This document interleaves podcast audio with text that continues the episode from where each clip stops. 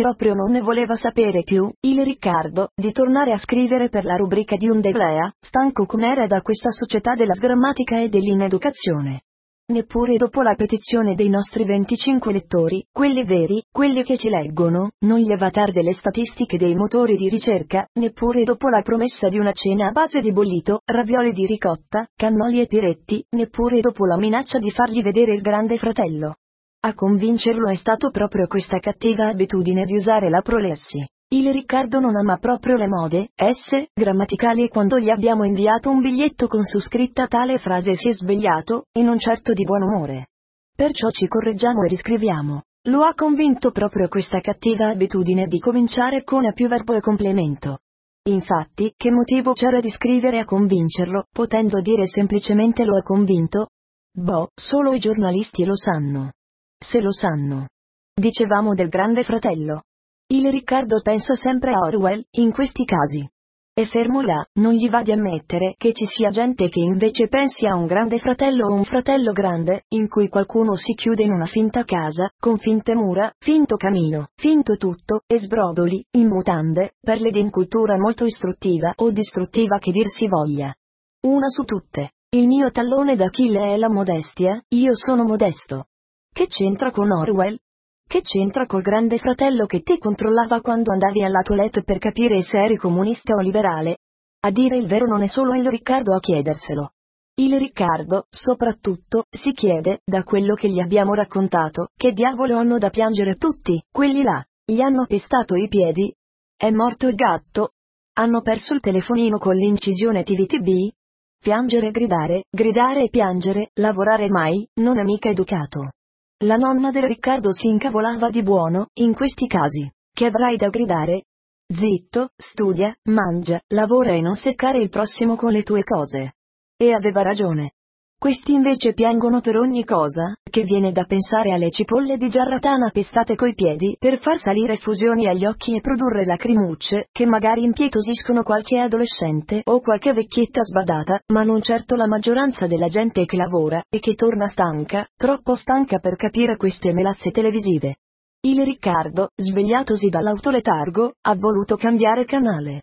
Ma non è servito. Di là programmoni pesanti quanto carri armati con otto cingoli, con intellettualoni che pontificano e politicanti che starnazzano e gente che si azzuffa, vero? Finto? Non so. Mi astengo? Che ne so? Tavole rotonde, pro e contro il premier, pro e contro frate cipolla, pro e contro il miele di Satra, fascista, comunista, idraulico, capra e alla fine non concludono nulla, perché spesso dimenticano che la puntata finisce e dovrebbero pensarci prima e inventarsi qualcosa, perché poi è troppo tardi. A che servono trasmissioni così? A chi servono? E, soprattutto, do parcheggiamo? Cambia ancora canale e trova un bel film, ma manco può vederlo con suo figlio, perché, ci mancherebbe, per la visione di questo film. Mai che facessero film per la famiglia, di questi tempi, solo violenza, scoppi, tette al vento, pedofili, disonauri affamati, alieni, iraniani incazzati e russi furbi che sparano sempre. Cambia ancora, e ci sono gli amici. Di chi? Boh, inguardabile, meglio spennere, mi spiace, Maria. Questa è la TV.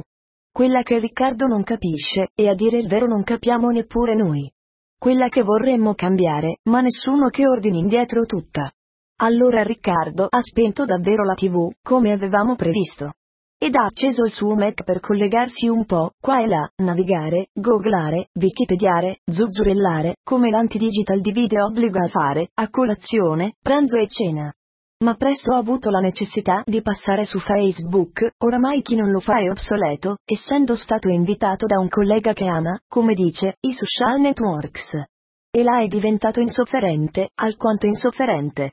Insofferente per tutto questo aggiungere, stringere amicizia, partecipare all'evento, creare un gruppo, mettere il link, linkare il filmato di YouTube, sparare la cazzatina romantica del giorno, minchionare, essere presenzialisti, altrimenti ti scambiano per zombie migliaia di contatti, di amici, di lettori, quando in realtà, poi, per strada, c'è gente che neppure ti saluta, scambiandoti per un estraneo, quando eri proprio il compagno della terza fila, al liceo, o il collega dell'ufficio al sesto piano che poi si è licenziato. Già, licenziato.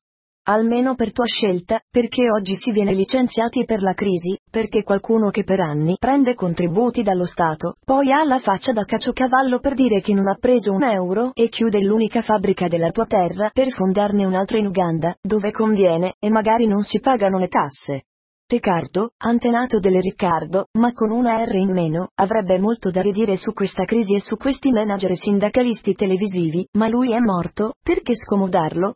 Della tua terra, ci teniamo a dire, perché Riccardo ci ha pure ricordato che un'altra cosa che lo ha fatto andare in autoletargo è quest'altra menata del territorio che vuole, parla, chiede, agisce, per ora, implora, deplora ma non era l'istituzione di un popolo stanziato su un territorio a fondare lo Stato, e allora perché i politici e i giornalisti si riempiono la bocca facendo parlare il territorio? Il terreno delle Riccardo ha chiesto acqua. Il territorio delle Riccardo vuole un parco. E il popolo? Boh forse è bestia, come sempre. Ad ogni modo, il Riccardo ricorda ste cose, ma come sempre viene preso lui per pedante e pesante noioso e barboso, anche un po' snob. I modelli sono altri, non ditelo al Riccardo quelli per cui la maleducazione è sovrana e la grammatica un libro da stracciare e sostituire con una cinquantina di sms e kdl capire capisca, tt noi siamo moderni, tu sei antico xknn sei su Twitter un tema così e Riccardo si sarebbe beccato due meno meno dalla professor Angela, santa donna. Oggi invece preparatevi a vedervi cose simili scritte proprio nei temi. Vocabolario massimo. 1230 parole. Le altre vi serviranno mai? Però, come diceva qualcuno più bravo di noi, per fortuna che c'è Riccardo, che ogni tanto si sveglia, e fa svegliare pure noi, così possiamo dire anche a voi di queste cose che forse non vanno e che nessuno vuole correggere. Anche se siete solo 25, e non 25 milioni, ma siete veri, lo ripetiamo, sicuramente ci ascolterete, o almeno vi ricorderete di noi e del Riccardo, magari dopo mesi o anni, e rifletterete un po'. A noi basta questo, non vi chiediamo neppure un grazie. Poi, se volete darcelo, ce lo prendiamo volentieri.